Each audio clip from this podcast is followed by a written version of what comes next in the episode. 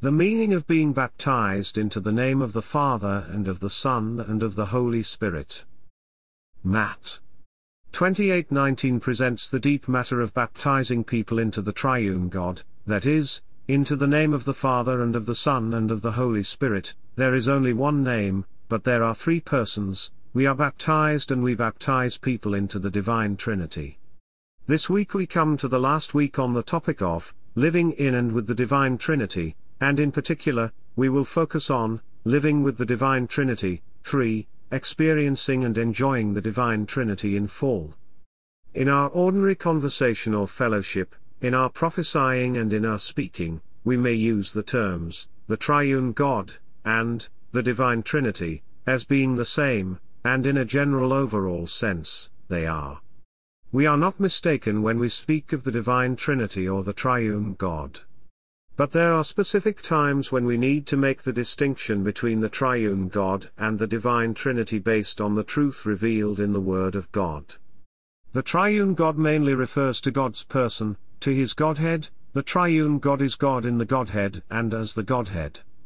The expression, the divine Trinity, actually refers to an attribute of God, an attribute of God being triune, this is an attribute of being. The Divine Trinity is manifested mainly throughout the New Testament, where we see that God was processed and consummated to become the all-inclusive, life-giving Spirit. The Divine Trinity operates in us today. We may liken the distinction between the triune God and the Divine Trinity with the distinction of a person being faithful, and being faithfulness itself. The characteristic of a person is that he is faithful, but if you want to go further with someone we really know, we may say that his very being is faithfulness, faithfulness refers to the person, and being faithful refers to a characteristic or virtue of that person being lived out. We need to see the divine dispensing of the divine Trinity into us, God's desire is to work himself into us and constitute us with his life and nature, and his desire is carried out by his divine Trinity. The triune God dispenses himself in his divine Trinity into us. The whole Bible is constructed with the Divine Trinity, and every portion and verse in the New Testament referring to God or to the Father, the Son, or the Spirit, is referring to the dispensing of God into man, referring to our experience. We have seen the matter of living in the Divine Trinity, as seen in John 15, Abide in me and I in you. To abide in Christ means that we live in the Divine Trinity, and for Christ to abide in us for us to live with the Divine Trinity. In particular, we have seen what it means for God to operate in us, He operates in us, enabling us to do His will, and He does this by supplying us with Himself as the bountiful supply of the Spirit of Jesus Christ.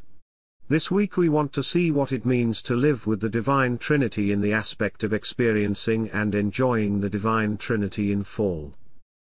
The meaning of being baptized into the name of the Father and of the Son and of the Holy Spirit.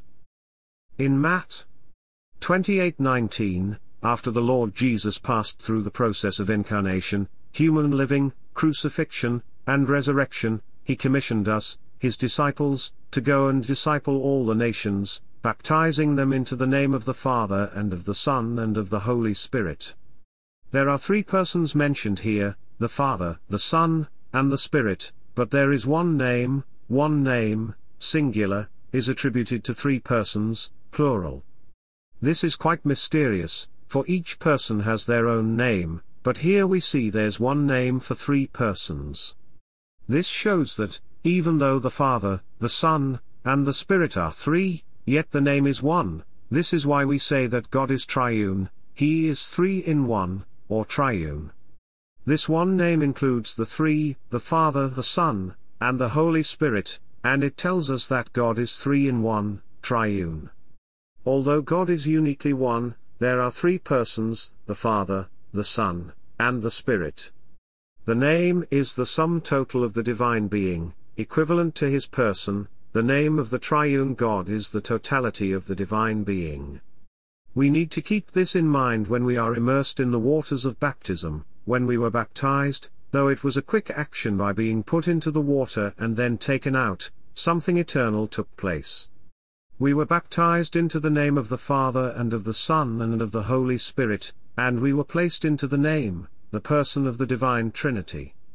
When we baptize a new believer, we need to have the realization that, as we pray and praise the Lord, having strong, powerful prayers, we are immersing this one into the name of the Father and of the Son and of the Holy Spirit. Amen.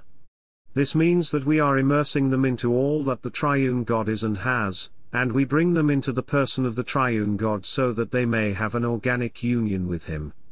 When someone repents and is being baptized, they are brought out of their old state into a new one, for baptism terminates their old life and germinates them with the new life of Christ so that they may become kingdom people.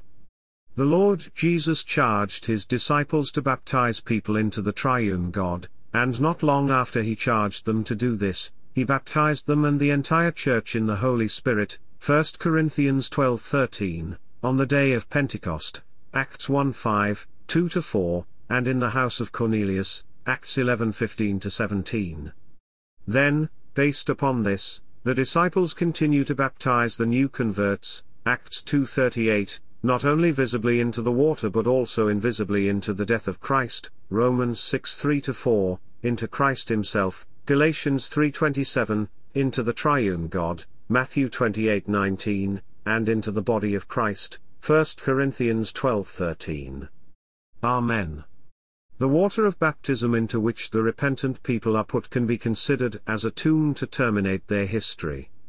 When they are put into the water of baptism, they experience the death of Christ, they are put into Christ Himself, into the triune God, and into the body of Christ. Amen.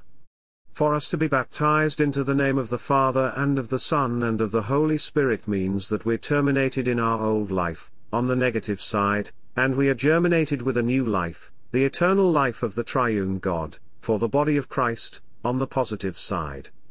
This is the reality of being baptized into the name of the Father and of the Son and of the Holy Spirit, and the reality of all this is in spirit, for the outward sign is just something outward unless we contact the Lord in spirit to enter into the spiritual reality of baptism. Amen. Lord Jesus, show us the real meaning of being baptized into the name of the Father and of the Son and of the Holy Spirit.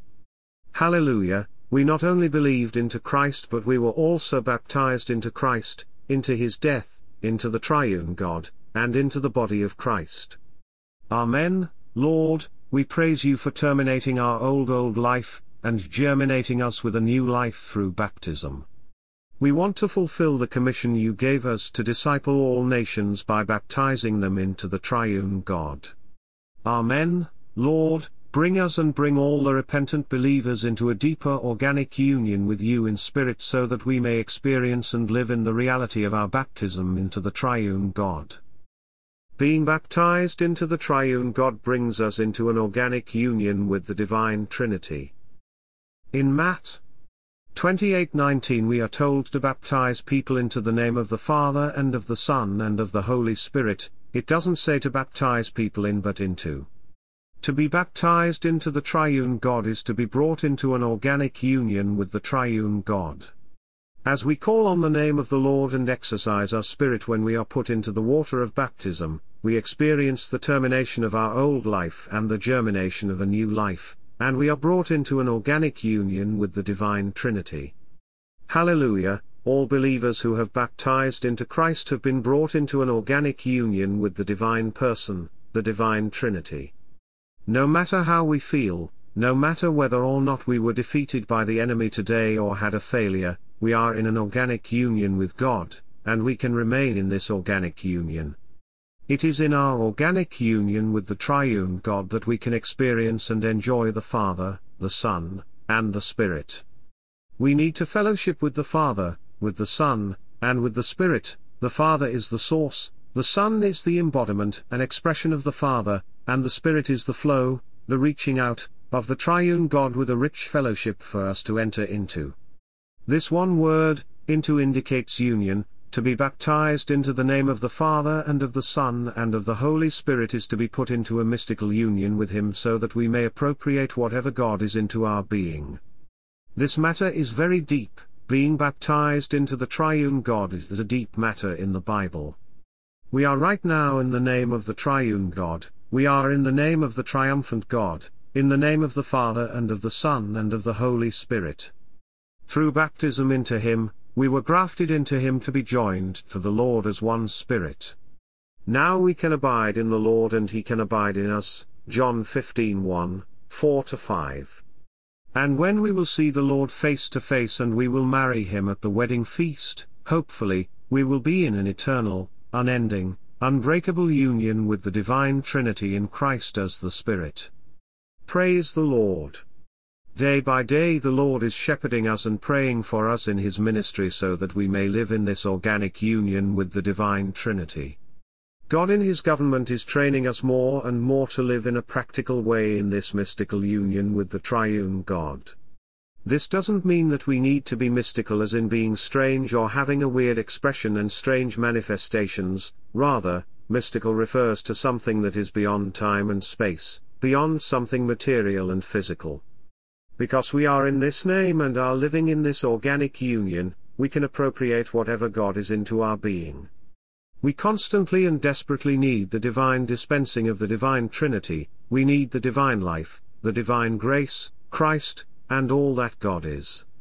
Honestly speaking, we don't know what we need, but we know that we need more of God and less of us, while we abide in the organic union with the divine Trinity, God is dispensing what He is into us, and his dispensing meets all our needs.